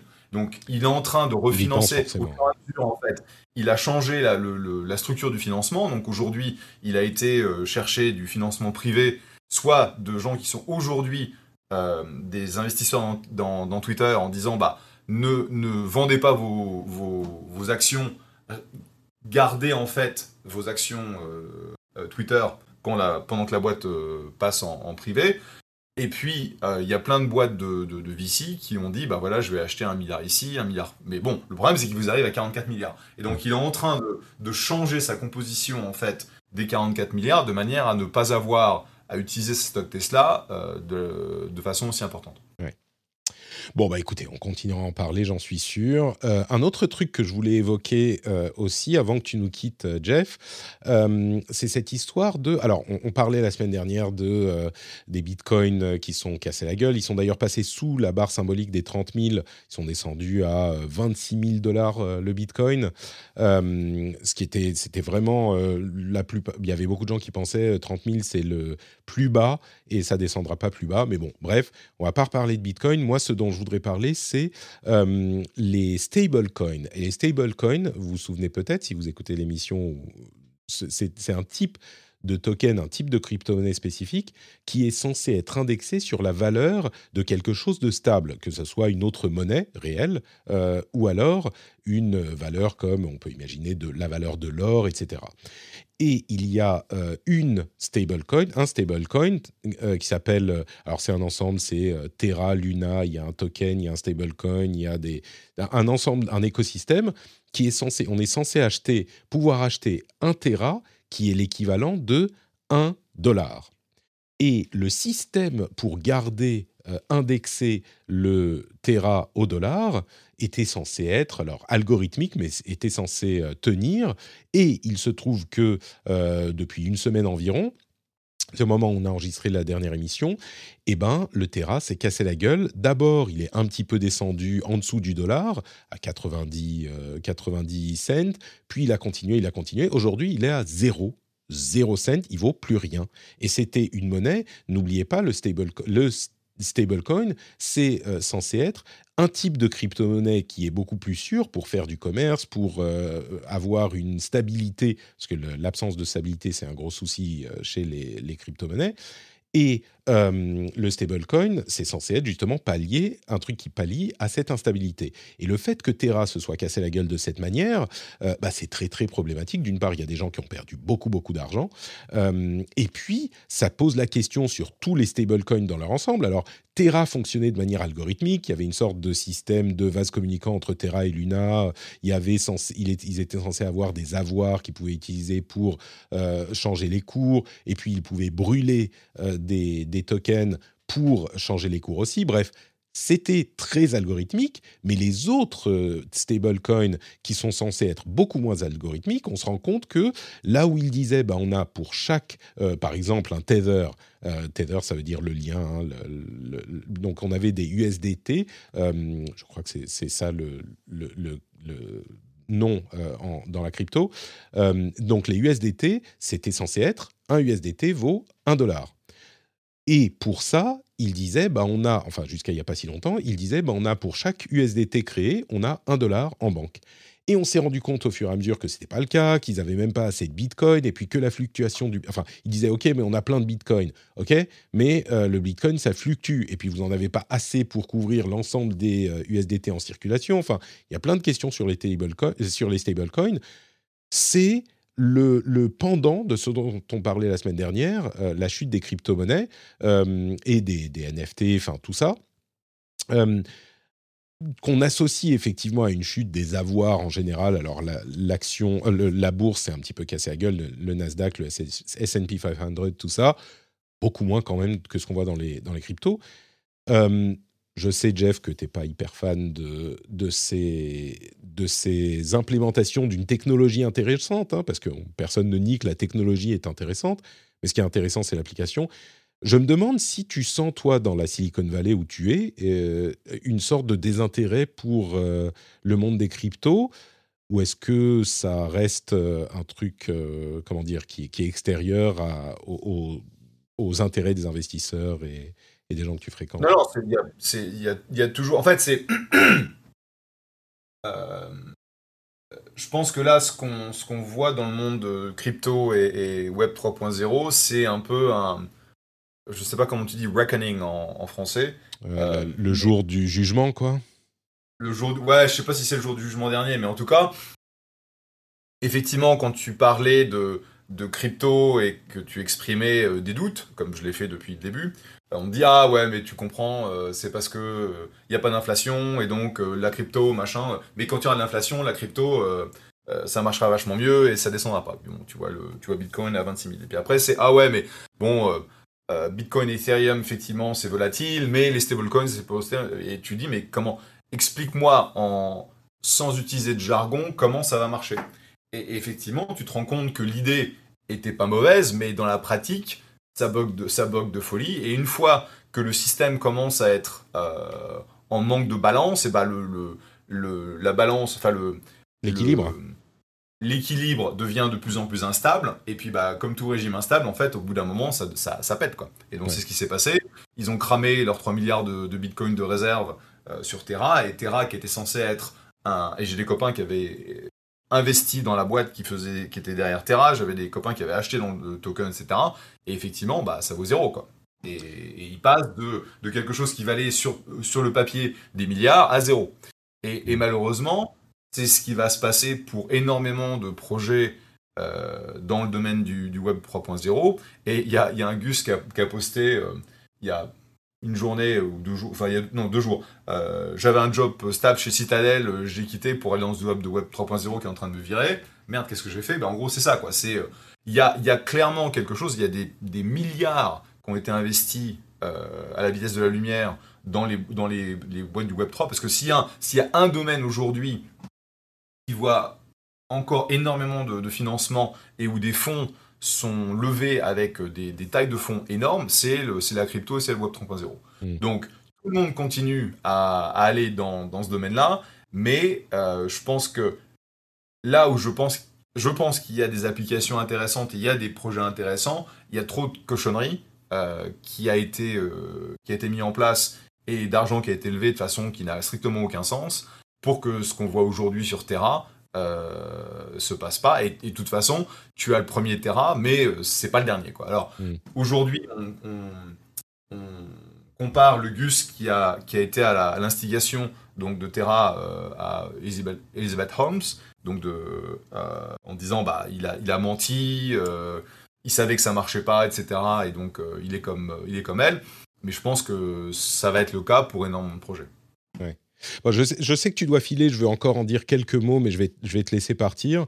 Euh, je suis un petit peu sur cette ligne aussi. Merci d'avoir été avec nous, Jeff. Euh, et puis on se retrouve euh, du coup le mois prochain. Avec grand plaisir. Salut, salut. Ciao, ciao. à Jeff sur Twitter, évidemment. oui, tu voulais ajouter quelque chose, Marion? Non, non, non, je suis assez, je suis assez alignée avec, avec ce que vous avez mentionné, justement. C'est marrant parce que sur la, question de... Euh, alors, à chaque fois que j'en parle, que ce soit sur Twitter ou dans l'émission, euh, je le dis parfois, il y a des auditeurs euh, qui, me disent... mais écoute, pourquoi est-ce que tu étais si négatif sur les cryptos et, beaucoup de gens pensent que je ne comprends pas le fonctionnement de ces technologies. Et, c'est marrant parce qu'il y, a des gens qui, qui ne conçoivent pas qu'on puisse, euh, et pourtant vous vous en souvenez, hein, depuis des, mois et des années qu'on en parle, j'ai pas été hyper euh, négatif par principe sur, euh, sur la technologie, ni même sur ses applications. Moi, je regarde les choses de manière aussi objective que je peux, et, ça me surprend, enfin ça me surprend pas vraiment, mais il y a des gens qui me disent que je ne comprends pas et qui, qui ne réussissent pas à accepter que je puisse, alors peut-être que je me trompe, hein, je dis pas le contraire, mais que je puisse comprendre la chose et faire une analyse rationnelle pour moi, simplement qu'ils ne sont pas d'accord avec mon analyse. Ils, veulent absolument que la raison pour laquelle euh, je ne crois pas à la plupart de ces projets, ça soit que bah, il y a un truc que je comprends pas, ou il y a un truc que euh, qui, qui, qui, comment dire que je suis biaisé contre la chose, etc. Je, peux vous assurer que je comprends très très bien la technologie, euh, enfin aussi bien. Sinon, il faut qu'il t'explique ce que tu ne comprends pas. Enfin, ça, ça suffit pas de dire tu ne comprends pas. Il faut. je t'avoue, je t'avoue que c'est je t'avoue que c'est le genre de conversation dans lesquelles je me suis lancé par le passé à de nombreuses reprises. Euh, j'ai plus très envie de le faire parce que c'est des choses qui tournent en rond très très vite, tu sais. Euh, mais mais le, monde des, des cryptos euh, et des NFT et de tous ces projets, c'est intéressant parce que les gens vont me dire oui mais regarde la bourse tu peux aussi perdre, tes, perdre ta chemise, c'est ça peut être aléatoire, etc. Et on n'a pas la même échelle d'aléatoire. C'est-à-dire que la bourse, euh, d'une part, il y a des régulations très strictes. Les sociétés sont obligées de révéler certaines informations, d'avoir des détails sur leur fonctionnement. Euh, enfin, c'est justement pour éviter que euh, un, kidam qui veut investir dans une, dans une société ne perde sa chemise. là, on a, enfin, le monde des cryptos, c'est des projets qui se lancent avec des demandes d'investissement qui sont importantes. Euh, des millions, des milliards, comme le disait Jeff. Et les gens qui sont derrière, c'est quatre avatars qui n'utilisent pas leur nom. Quand je dis avatars, c'est souvent des NFT ou des images euh, bizarres. Et des gens qui n'utilisent pas leur vrai nom. Euh, quand une journaliste a réussi à retrouver le nom des fondateurs du Bored Ape Yacht Club, des, à l'origine de l'un des, des, NFT, des groupes de NFT les plus importants, la communauté des cryptos s'est retournée contre elle et l'a accusée d'avoir doxé les personnes. Tu vois, alors que c'est des gens qui brassent des milliards maintenant. C'est pas. Euh, enfin bref, c'est pas que je comprends pas la technologie. Je vous assure que je comprends la blockchain, les bitcoins, les tokens et euh, les, stablecoins. Euh, enfin, je comprends assez bien pour comprendre. Ça, je vous assure que c'est le cas. Et, et du coup, enfin, certains disaient sur, me, répondaient sur Twitter, tu sais, les gens qui perdent leur argent, c'est parce qu'ils sont cons, tu vois, ils ont perdu de l'argent. Enfin, c'est pas non, pas tout à fait. Les gens disent euh, il faut que tu investisses de l'argent que tu peux perdre, de l'argent qui n'est pas essentiel pour toi. Et d'une part, bah, c'est pas comme ça que ça marche, tout le monde fait pas ça. Euh, et puis d'autre part, c'est trop facile de dire ça. Euh, encore une fois, le monde de, de, la bourse est régulé pour que c'est pas parce que c'est de l'argent dont tu n'as pas besoin demain pour payer tes pattes que on peut t'arnaquer avec quoi. Et en l'occurrence, oui, la technologie peut être intéressante. Oui, je, me, je, me, je discutais notamment avec, euh, je crois que c'était Léo Duff sur Twitter, il me disait, mais la négativité sur les cryptos, moi, ça m'intéresse pas. Moi, je regarde la technologie. On peut pas regarder juste la technologie. Il faut regarder son application. Euh, sinon, enfin, la technologie en soi, ça, c'est en plus qu'intéressant pour moi, c'est essentiel. Il disait, il, il, donnait l'exemple des des, euh, des, des AirPods. Il disait regarde les AirPods, euh, les, les, utilisateurs, euh, enfin il y, y, avait beaucoup de critiques qui disaient que ça ne servirait à rien et aujourd'hui tout le monde les utilise. Effectivement, et à vrai dire, moi, le jour où je les ai eus dans les oreilles, j'ai commencé à devenir une sorte de, de, de comment dire, d'évangéliste pour les AirPods. J'ai compris à quel point c'était bien. Mais c'est parce que c'est l'utilisation qui est intéressante. La technologie en elle-même, on s'en fout, le, le, wireless, enfin on s'en fout. Non, c'est ce qui rend le truc possible, mais c'est son application qui est intéressante, c'est son application qu'il faut étudier. En l'occurrence, euh, sinon on fait de la recherche fondamentale, c'est pas c'est pas ce qu'on fait. Quand on est prescripteur sur Internet, sur YouTube, en podcast, etc., il faut, on a un minimum de responsabilité de voir, de comprendre, en plus de la technologie elle-même, euh, de comprendre son application. À mon sens, hein, je, je, pense que c'est important. En l'occurrence, Bref, tout ça pour dire, oui, je comprends la technologie, je vous rassure. c'est frustrant, tu sais, parce qu'on on, on est à, dans un domaine euh, qui est peut-être comparable à celui qu'on avait euh, avec euh, Apple et Microsoft, et puis Apple et, et, Google, qui a un petit peu, qui a un petit peu disparu dans, ces, dans ces deux dualités-là mais dans un domaine où c'est, ben, il faut y croire. quoi. Et si tu n'y crois pas, euh, tu fais partie de l'autre camp et on ne peut pas te, te, faire confiance, ou c'est l'omerta, ou c'est... Tu vois, et, et, et effectivement... Il y, y, a toujours eu, il y, y, a toujours eu un certain clivage hein, quand même euh, pour ces, ces, ces, zones ou ces sujets qui sont très émergents.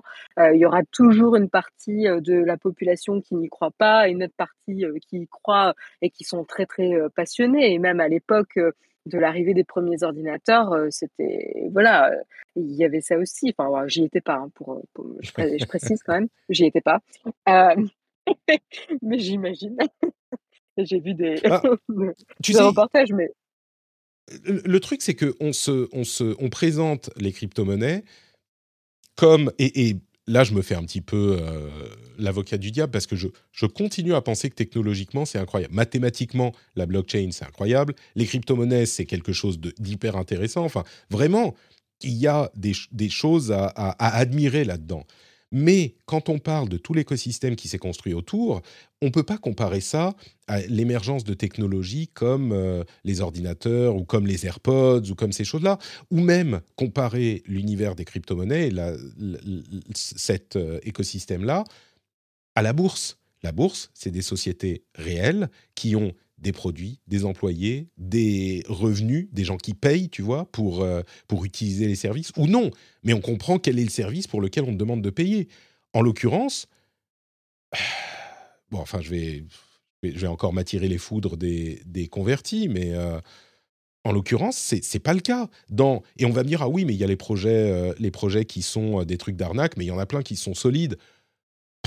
Bah oui et non. Enfin, si on fait la proportion, il y a quand même euh, une énorme partie de cette hype autour de, des crypto-monnaies et des NFT et, des, de la blockchain.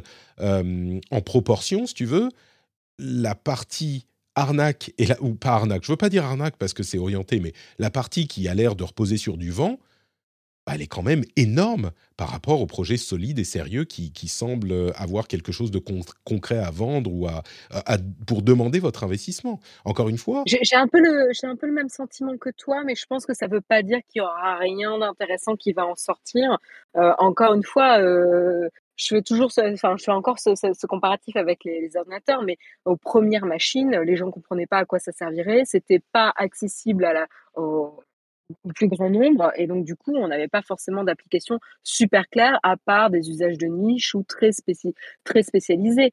Mais il y a eu quelques innovations qui ont rendu la chose accessible, compréhensible, à portée de tous. Ça ne veut pas dire que c'est ça qu'on tend pour la, la blockchain, mais il peut y avoir quelques projets et ça peut suffire finalement quelques projets qui vont sortir de, cette technologie qui vont rendre la chose plus tangible, plus euh, concrète, euh, plus accessible pour le grand public. On n'y est clairement pas. Hein. Ouais. Mais je crois que je comprends ta comparaison, mais celle que je ferais moi en, retour, c'est qu'il y a d'un côté la technologie, enfin l'émergence de, la micro-informatique, euh, on va dire dans les années début 80, fin, 70, début 80, qui est peut-être un truc qui, qui deviendra quelque chose. Et à côté de ça, tu as une armée de, euh, de, comment dire, de, de, gens qui font des boîtes en carton, qui dessinent un écran dessus et qui disent voilà, j'ai un ordinateur, vous voulez me payer 1500 euros? Tu vois, c'est ça l'équivalent. Et, et, on a autour de la crypto-monnaie la partie euh, boîte en carton avec un dessin d'ordinateur dessus qui est devenue euh, 100 fois la taille de la technologie intéressante des micro-ordinateurs qui est à côté.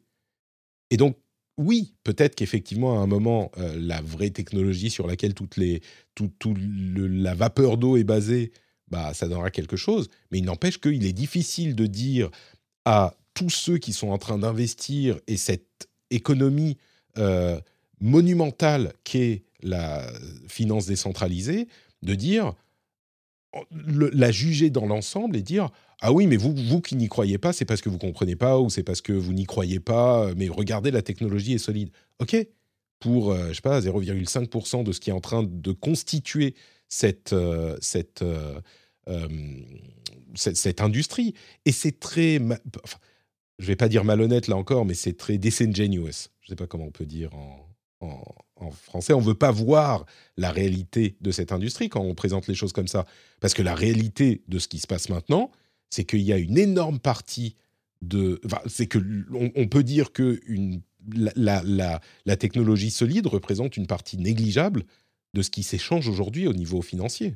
Donc... Euh, bref, bon, euh, je vais pas, je, je, vais admettre aussi qu'il y a sans doute beaucoup de gens qui ont, on dit, ils ont perdu des millions, des milliards, machin, c'était peut-être des gens qui avaient investi 100 dollars et puis qui au final euh, ces 100 dollars ont gonflé en 100 000 et qui sont retombés à euh, 2 000 ou 20 000 ou 50 000 même. Donc peut-être qu'il y a une sorte d'argent euh, euh, virtuel qui a été perdu et que ça représente pas des pertes sérieuses. Il ne faut pas oublier non plus que cet argent, cette valeur euh, générale est alimentée par des gens qui continuent à rajouter de l'argent. Donc il y a bien des gens qui ont perdu beaucoup d'argent dans toute cette histoire. C'est pas que de l'argent. Euh, tu, sais, ce qu'on te dit aussi, c'est if you don't sell, you haven't lost anything. Tu sais, si tu vends pas, bah t'as pas encore vendu, ça reste virtuel. Enfin, va expliquer ça aux gens qui avaient, euh, je sais pas moi, même 100 dollars en Terra et maintenant le Terra, il vaut zéro, littéralement zéro cent. Oui, tu, peux lui promettre que ça va remonter. bon. C'est ça, voilà, c'est les perspectives qui sont plus c'est ça. Bref, bon. On va euh, conclure avec quelques petits sujets en plus. Euh, j'ai découvert que l'Union européenne était en train de, euh, de, de, comment dire d'interdire la vente de véhicules thermiques en 2035. Alors, on n'y est pas encore parce que pour le moment, c'est la Commission et le Parlement doit voter dessus dans les, quelques, dans les quelques mois à venir mais j'avais pas du tout compris que c'était 2035 pour la fin de la vente des véhicules thermiques. Donc, euh, je comprends pourquoi Tesla vaut beaucoup d'argent. ah oui, oui, euh, là, c'est une course contre la montre, hein, de toute façon, pour chaque constructeur. Hein. Il est temps. Et c'est bien, ça, motive, tu vois, tout à coup, euh, quand tu es Peugeot, Citroën, ou je sais pas moi, Ford, ou non, pas, enfin, Ford, c'est pas, pas européen, mais oui, 2035, ça va arriver vite, hein, donc euh, tu as intérêt à t'y mettre. Ouais, complètement. Et du coup, ça justifie aussi de, euh, dans leur, euh, dans leur plan, de dire bon bah là, il faut investir dans la recherche et le développement sur ce sujet, sinon on n'existe plus demain, quoi. C'est marrant à quel point les, les Américains ont une vision tellement différente de la contrainte par, le gouvernement et, à chaque fois qu'on parle de choses comme ça, parce qu'il y a d'autres sujets qui, sont un petit peu connexes à, ça. par exemple, il semblerait qu'Apple soit en train de tester des téléphones avec port USB-C au lieu du Lightning, et possiblement pour les sortir en 2023, 2024 pour se conformer aux lois européennes. Et la réaction immédiate des Américains, c'est Ah, mais tu te rends pas compte, si on fait ça, ça veut dire que du coup, le gouvernement doit un peu imposer des trucs euh, technologiquement et donc ça peut avoir un effet néfaste, machin. Et enfin, je sais pas, moi, je suis, par principe pour que le gouvernement décide de comment on fait fonctionner Apple.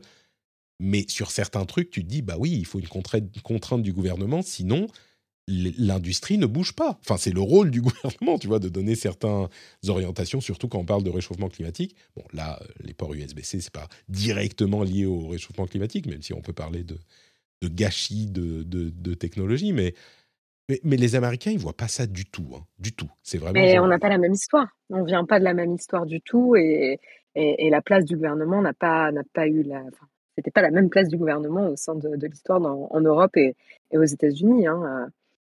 Euh. Ah, carrément pas, oui.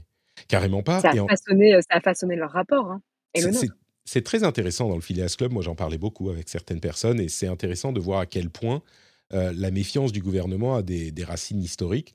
et, de quelle manière ça se justifie, mais aussi quels excès ça amène aujourd'hui, parce que même les gens de gauche aux, aux États-Unis, qui sont pour une bonne partie, on va dire, plutôt équivalent au centre ici en Europe, eh ben, quand tu leur dis Ah, l'Union européenne a décidé qu'il faut faire comme ça, ou le gouvernement réfléchit à faire ceci, immédiatement, ces gens Ouf, attends, je suis pas sûr, le gouvernement ne devrait, pas se mêler de ceci et de cela, même quand il y a un besoin hyper clair que, tu vois, le, prof signe la fin de la, récré, de la récré. Et même les gens qui sont à gauche aux États-Unis, ils sont. Une, je sais pas, c'est comme si tu disais en France, euh, oui, il faudrait qu'on euh, touche au fromage, tu vois. Là, c'est juste oula, attends, non, c'est pas possible. Tu vois, c'est des trucs qui sont. Ces comparaisons-là. je pensais à un truc, tu vois, qui est culturellement hyper important dans notre euh, essence même. Ouais, mais bon, tu peux avoir l'effet inverse, c'est-à-dire le gouvernement essaye de faire passer euh, une loi euh, qui serait à l'encontre de certaines libertés et qui essaierait de, voilà, tu, tu vois, sans, sans, trop de rapport avec ce qui a pu se passer récemment, euh, tu vois, là, typiquement, j'ai pas forcément envie d'être aligné avec le gouvernement, tu vois. Euh, et donc, euh, tu as eu les deux camps, tu as eu des États qui étaient alignés, d'autres qui n'étaient absolument pas alignés.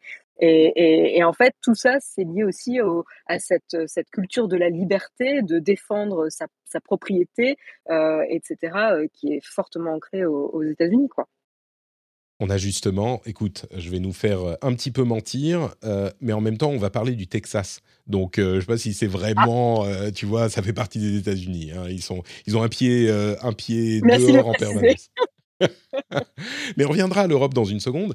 Euh, au Texas, il y a une loi qui a été passée il y a quelques semaines qui impose aux opérateurs de réseaux sociaux comme euh, Twitter, Facebook, etc., c'est ceux qui ont 50 millions d'utilisateurs ou plus, donc qui leur impose de ne pas réguler, de ne pas modérer les réseaux sociaux, mais du tout enfin, évidemment, euh, c'est un petit peu comme Elon Musk. C'est genre, oui, on fait les trucs pour les trucs qui sont pas légaux, euh, mais euh, sinon, il faut pas modérer pour des questions de d'orientation politique ou de localisation des utilisateurs ou ce genre de choses. En gros, c'est encore des conservateurs américains qui poursuivent ce fantasme qu'ils sont persécutés par les géants de la tech pour leurs opinions politiques, ce qui a été démontré comme étant faux à de nombreuses reprises par des recherches très sérieuses.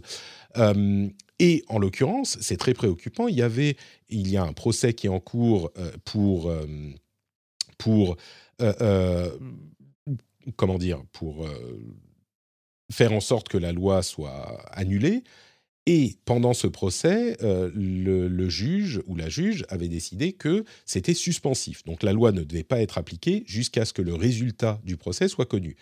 Et une cour d'appel aux US a décidé que la loi devait être appliquée même pendant le procès, ce qui est quand même euh, ironique parce que le procès est censé comprendre exactement et savoir si la chose est, acceptable et constitutionnelle et comprendre les aspects technologiques, les aspects techniques euh, de la demande. En l'occurrence, euh, la Cour d'appel semble ne pas très bien comprendre les aspects technologiques et a quand même décidé qu'elle devait être appliquée. Parce que la raison pour laquelle c'est vraiment problématique, c'est qu'une loi comme ça, a, des conséquences dramatiques sur le réseau. On en a déjà parlé, donc je ne vais pas repartir dans les détails, mais en l'occurrence, euh, n'importe quel citoyen américain peut faire un procès au réseau en question s'il a été modéré, donc si son contenu a été euh, altéré, enfin pas, la, la, visibilité de son contenu a été altérée.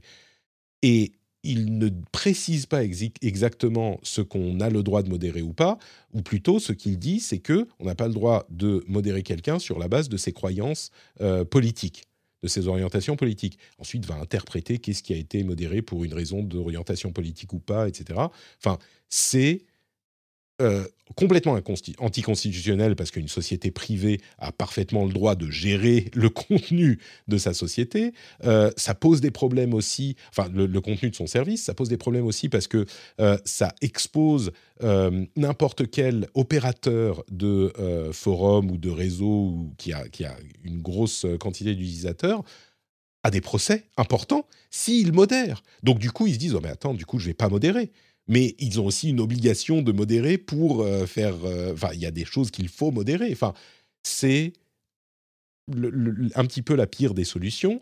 Euh, on a de l'autre côté en Europe la Commission européenne qui a proposé d'obliger les grandes sociétés de la tech à scanner les contenus de leur messagerie, y compris leur messagerie privée, pour le sésame, c'est-à-dire le euh, contenu pornographique, pédopornographique en particulier, et pour le grooming. Je ne sais pas s'il y a un terme en français pour le grooming, mais euh, c'est euh, le fait de, pour des personnes un peu plus âgées, de d'entretenir des relations avec des adolescents dans le but peut-être d'obtenir bah, des photos ou même parfois des rencontres et même des relations à terme. Donc L'idée, évidemment, est euh, louable d'essayer d'éviter le, contenu pédopornographique et, ce genre de choses, mais vous vous souvenez que quand Apple avait proposé de faire ça de manière aussi respectueuse que possible de la vie privée, c'est-à-dire de scanner le contenu euh, en privé sur l'appareil et puis peut-être de prévenir les parents ou de signaler aux autorités quand c'était du contenu qui était connu avec une empreinte euh, digitale numérique, eh ben ils avaient été critiqués parce qu'à partir du moment où on introduit cette euh, technologie, ça veut dire qu'on peut scanner du contenu d'une autre nature que simplement la pédopornographie. Pour la pédopornographie, évidemment, personne ne sera contre, mais la technologie qui peut exister fait qu'on peut le faire pour d'autres choses et ça peut être utilisé pour des gouvernements euh, totalitaires, par exemple. En l'occurrence, ce que propose la Commission européenne brise complètement euh, le, chiffrement, le chiffrement de la enfin le chiffrement de point à point, et donc permet de fait une sorte d'espionnage sur, bah, il faut scanner tous les messages pour savoir où il y a de la pédopornographie, et donc tous les messages doivent être ouverts d'une manière ou d'une autre. On revient encore à ce, débat interminable. Quoi. Donc entre le Texas, qui veut qu'on ne modère rien, et l'Union européenne, qui veut qu'on espionne tout, euh, je, tu vois, je commence à me dire euh, peut-être que les Américains n'ont pas si tort dans leur histoire de se méfier du gouvernement. Je plaisante, hein, bien sûr, mais Non, mais c'est vrai que c'est difficile de trouver un juste milieu, hein, et clairement, on l'a pas on l'a on l'a pas trouvé, c'est quand même assez étonnant, euh bon, je je vais pas, euh, porter un jugement sur le Texas parce que bon, ils Oh, tu peux, tu peux. Si, tu peux. Vas-y. ils sont orientés d'une certaine manière et donc évidemment, ils ont ils ont cette impression d'être, d'être, invisibilisés par les par les réseaux sociaux etc. donc ils vont, en effet euh, lutter pour euh, n'en avoir aucune modération, et, etc. Ce qui va évidemment être dramatique euh, pour certaines communautés, mais ça, à la rigueur, j'ai l'impression un petit peu.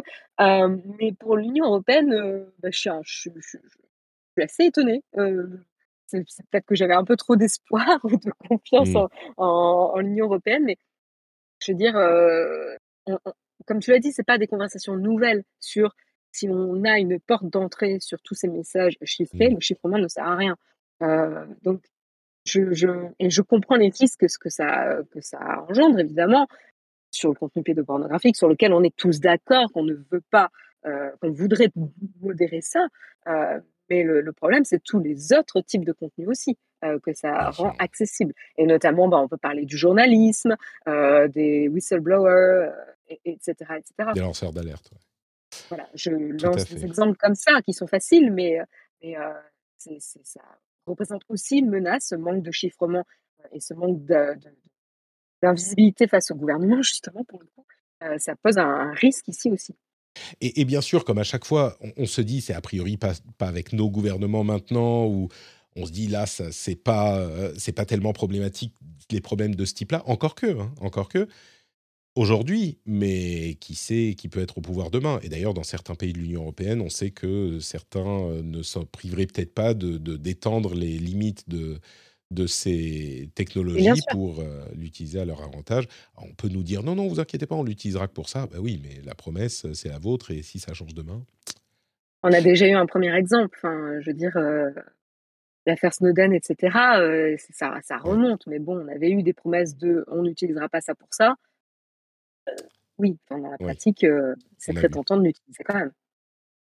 D'ailleurs, les promesses, Meta avait promis, enfin avait demandé à son oversight board un avis sur la gestion du contenu pendant la guerre en Ukraine, relatif à la guerre en Ukraine.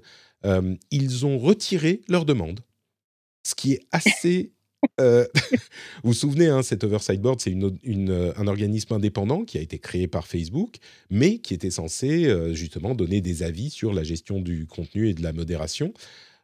et là, le fait qu'ils aient juste, bon, bah, on a retiré la demande, finalement, ça va. Et je comprends pourquoi ils le font pour l'Ukraine et, la Russie. Peut-être qu'ils se disent, OK, on va gérer nous-mêmes et on sait comment on doit faire. Mais il n'empêche, le fait qu'ils aient posé la demande puis enlevé, c'est un peu genre, mais en fait, ce, board est pas hyper. il s'en lave les mains, quoi. C'est. Et, et, puis, c'est pas la première fois que la relation entre, entre Meta et le board est un petit peu, un petit peu conflictuelle. Je me souviens euh, à quel sujet on en avait déjà discuté bah, on, avait parlé euh, quand ils ont fait leurs premières recommandations qui étaient assez sévères. quoi. C'était un peu genre, euh, bon, ça vous faites n'importe quoi, ça il faut faire comme si. Et le board avait pris quand même son indépendance face à Meta. Donc, c'est... Oui, mais je crois que Meta avait un peu genre ignoré certains trucs, enfin avait un peu choisi dans, les, dans, les, recommandations ce sur quoi il avait, ils, allaient agir.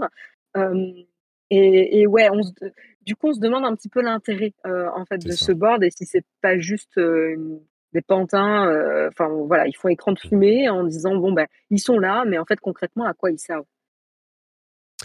Apple n'est plus la société la plus, euh, à la plus haute valeur boursière au monde. Je suis sûr que tu seras extrêmement attristé d'apprendre qu'ils ne valent plus que 2,37 trillions euh, de dollars. donc, bon, attends, c'est trillions, je me plante toujours. Billions, pardon, non, c'est billions. Billions de dollars en français, c'est trillions en anglais. Et c'est euh, Saudi Aramco qui les a dépassés. Bon, peut-être que ça rechangera. Nouvelle un petit peu plus, comment dire, qui va, moi, peut-être pas me tirer une larme, mais me faire dire Oh eh ben, c'est que Apple ne vend plus d'iPod Touch. En tout cas, ils vendent leur dernier stock maintenant. Et euh, du coup, c'est la fin de la gamme iPod qui, a, qui avait été lancée en 2001. Euh, j'imagine que tu as eu un iPod, toi, à un moment dans ta vie, amoureuse de musique comme tu l'es? J'en ai toujours un. Ah euh, oui euh, ouais, il est, il est dans une boîte, tu sais, de, de, de tech que j'ose pas jeter. ah, tu l'as Oui, c'est pas que tu l'utilises. Non, je ne l'utilise plus. mais, mais en fait, j'ai jamais trop utilisé. en fait, moi, je n'étais pas une utilisatrice d'iPod, j'avais un Arcos. ah, français, très bien. Ouais, bien solide et tout, euh, qui m'accompagnait et tout. Euh, et, et, en fait, il a très bien tenu. Et l'iPod était un petit, un petit cadeau, un iPod mini, euh, j'avais, très mignon, mais qui en fait est arrivé alors qu'on avait déjà les smartphones et, et le pauvre, il n'a pas eu trop de chance. D'accord. Bah moi, j'étais, j'ai commencé avec un iPod mini, c'était les premiers podcasts que j'écoutais sur mon iPod mini. Oh là là. Ce qui, ce qui, me marque encore plus, c'est qu'en en fait, l'iPod a été lancé en 2021, donc il y a à peu près 20 ans. Et, je ne sais pas pourquoi je me dis, alors 20 ans, c'est ah, pas ça court. Fait hein. tant, de temps que ça? Eh ben moi, je dirais, pour du lancement du truc qui était le début de, de la croissance incroyable d'Apple, à, la fin complète du produit, alors oui, il a été remplacé par l'iPhone, mais ça me paraît court, moi, en fait. Enfin, l'iPod, c'est presque toute l'histoire d'Apple, j'exagère, hein, bien sûr, mais. Et ça fait que 20 ans, entre guillemets. Peut-être la différence C'est intéressant de, de, comparer avec d'autres euh, produits phares. Euh, euh, de, oui. justement de l'époque tech pour voir un petit peu les durées de vie. Euh, c'est vrai. C'est vrai, je crois que c'est quand même pas mal. Mais... Ouais, je crois que l'iPod est peut-être dans une position particulière où l'iPhone l'a remplacé. Parce que s'il n'y avait pas d'iPhone, tu vois, on aurait toujours nos iPods. Donc c'est un autre produit. Ouais, puis c'est ça, c'est une gamme de produits qui s'est fait éteindre par une autre gamme qui est arrivée. C'est ça. Euh, pas exactement sur le même scope, mais qui, lui a marché bien, enfin, bah, qui l'a plutôt écrasé. finalement, les, les iPhones, c'est jamais que des iPods avec une connexion euh, cellulaire, tu vois. C'est un peu ça. Donc, euh, les iPods continuent. Et puis deux autres petites news que je voulais évoquer. Euh, Netflix serait en train d'étudier la possibilité d'avoir des émissions en live, qui seraient des émissions des unscripted, donc c'est des trucs, des, des, jeux ou des choses comme ça, ou des stand-up ou des trucs du genre, avec des votes euh, pour euh, des votes en live. Et là où c'est pas hyper euh, incroyable pour une émission télé d'avoir des votes, quand on pense à Netflix, c'est global. Tu peux imaginer des trucs avec des votes dans le monde entier pour des émissions, ça pourrait être rigolo. Bon, c'est aussi peut-être Netflix qui essaye de d'étendre ces, ces, différents types de produits proposés. Et ils sont encore à l'état de recherche. Hein. C'est une rumeur, c'est pas du tout que ça va arriver. Mais l'autre truc, c'est dans la catégorie streaming, Gaumont est en train de lancer un service de streaming euh, pour des vieux films français en noir et blanc. Euh, il y a 200 films et ça coûte 5 euros par mois. La première réaction, c'est un peu... Euh, j'aime bien les tontons flingueurs, mais tu vois, 5 euros par mois pour pouvoir revoir les ah, tontons flingueurs. Ah, mais il est disponible uniquement sur cette plateforme-là. Hein Donc si t'aimes vraiment, vraiment ce film, je suis désolé. Il y a peut-être des clients, hein, euh, enfin il y a sûrement des clients. La question c'est combien, mais ouais. 5 euros par mois, c'est 5 euros par mois, c'est cher quand même pour 200 films, non? Bah c'est ça, c'est ça. Alors c'est peut-être des classiques, euh, des classiques euh, qu'on ne peut pas éviter. J'ai pas l'impression qu'il y ait non plus, tu vois, sur les 200, c'est pas qu'ils sont tous inévitables. je sais pas peut-être que c'est un point d'entrée, puis ils vont étendre le truc. Peut-être qu'ils se disent, bah, même si on a 400 euh, personnes, c'est toujours ça le prix, tu vois, en revenu. Je sais pas. Donc, tu, tu, tu me confirmes que tu ne vas pas t'abonner à, comment il s'appelle? Gaumont, Gaumont Max, Gaumont Live, Gaumont Streaming euh... Absolument pas. Je, je suis, on est déjà abonné à bien trop de services de streaming. euh, donc, autant te dire que là, en mai 2022, il va falloir nous, construire un cas euh, assez solide pour nous convaincre de souscrire à un mode service. On serait plutôt dans une démarche de bon, parmi tous ceux qu'on a, est-ce qu'il y en a qu'on peut, dont on peut se passer? Parce que là, on n'est pas très raisonnable. Pour pouvoir t'abonner à Gaumont Classique. Pour ça. Peut- pas. Peut-être qu'il y a, peut-être qu'il y a des gens hein, qui sont. Euh, mais tu sais, je regarde les films. Alors, je suis pas le, la cible, hein, mais il y a quand même peu de films que je connais. À la limite, bon, le boss Serge, ok, mais après, tu vois, il y a les Amants, 8 et demi, Antoine et Antoinette, Avant le déluge, euh, Les désarrois de l'élève Toerless, euh, Rendez-vous de juillet. enfin, c'est, je, n'en connais pas, quoi. En fait, il y a un truc, moi, qui, qui déjà, je comprends pas. Euh, le, principe d'avoir un service qui donne sa date de mort. C'est-à-dire qu'il se limite au film en noir et blanc. c'est, comme tu disais, bon, bah, je, je meurs demain, je le sais, je vous propose 5 euros par mois, pendant, euh, pendant le temps où je vivrai, ah, mais je sais que j'ai pas une durée de vie très très longue. Mmh. Euh, il y a les tontons flingueurs. Ouais, non, mais. peut-être, oui, bon, j'essaye de voir, tu sais, je me dis peut-être qu'il y a des clients, mais oui, non, j'avoue, j'y crois pas. Non, mais je, à la rigueur, je, franchement, je comprends qu'une plateforme pour, les, pour remettre en valeur euh, l'offre et, la culture cinématographique des films passés, je trouve qu'il y a une vraie valeur là-dessus. Mais se, se, limiter aux films en noir et blanc, c'est quelque mmh. chose que je ne comprends pas. Peut-être que c'est le point d'entrée et qu'après, ils font bah, d'autres choses. Pour eux, mais en tout cas, leur pitch a l'air assez, euh, assez, assez limité. Écoute, ce qui est illimité, c'est euh, notre amour pour euh, ce que tu nous proposes dans le rendez-vous tech et ailleurs. Et du coup, en fin d'émission, je te demande où on peut te retrouver sur Internet. Dis-nous tout. Quelle transition C'est intimidant. Et eh, je m'entraîne, hein. podcasteur depuis 15 ans, professionnel j'essaye pas de me mettre au même niveau que les films en noir et blanc qui sont sur le service de, de, Attention. Hein. Mais, euh, mais en tout cas, euh, c'est toujours un plaisir euh, de, faire partie de l'émission. Et puis, si vous en voulez toujours plus, vous pouvez me retrouver tous les mardis matins sur Twitch, sur la chaîne Naotech QG pour l'émission où on débriefe de l'actualité tech avec le mug. Voilà. Et puis sur Twitter au pseudo Isaiah Design. Merci beaucoup Marion. Vous retrouvez Jeff également sur Twitter, at Jeff. Et pour ma part, c'est Note Patrick sur Twitter et sur tous les réseaux sociaux. Et bien sûr, vous pouvez nous retrouver toute la communauté sur le Discord. Euh, il y a le lien sur, bah, dans les notes de l'émission et sur notepatrick.com. Euh, le Discord où on parle de plein de choses super sympas, la tech, le gaming, mais pas que. Et puis, on a aussi euh, le live sur Twitch tous les mardis midi pour le rendez-vous tech, enfin presque tous. Aujourd'hui, on enregistre un petit peu, avant. Euh, et le jeudi midi pour le rendez-vous jeu. Et en plus de ça, bien sûr, vous pouvez soutenir l'émission sur patreon.com slash rdvtech. Ça, vous le savez. rdvtech, c'est dans les notes de l'émission ou alors simplement, vous cherchez euh, sur notepatrick.com et vous retrouverez tout ça vous remercie de nous avoir écoutés. Pas d'after show aujourd'hui puisqu'on enregistre le, le, lundi soir, mais je ferai un petit, un petit euh, papotage euh, à la place du rendez-vous tech demain. Je doute que vous tombiez dessus assez tôt pour, euh, pour écouter, pour nous rejoindre, mais il sera inclus dans le flux de, des épisodes, je pense, le week-end si on fait un petit TME comme on le fait de temps en temps. Je vous remercie de nous avoir écoutés et je vous donne rendez-vous ben, dans une semaine pour un nouvel épisode. Ciao à tous.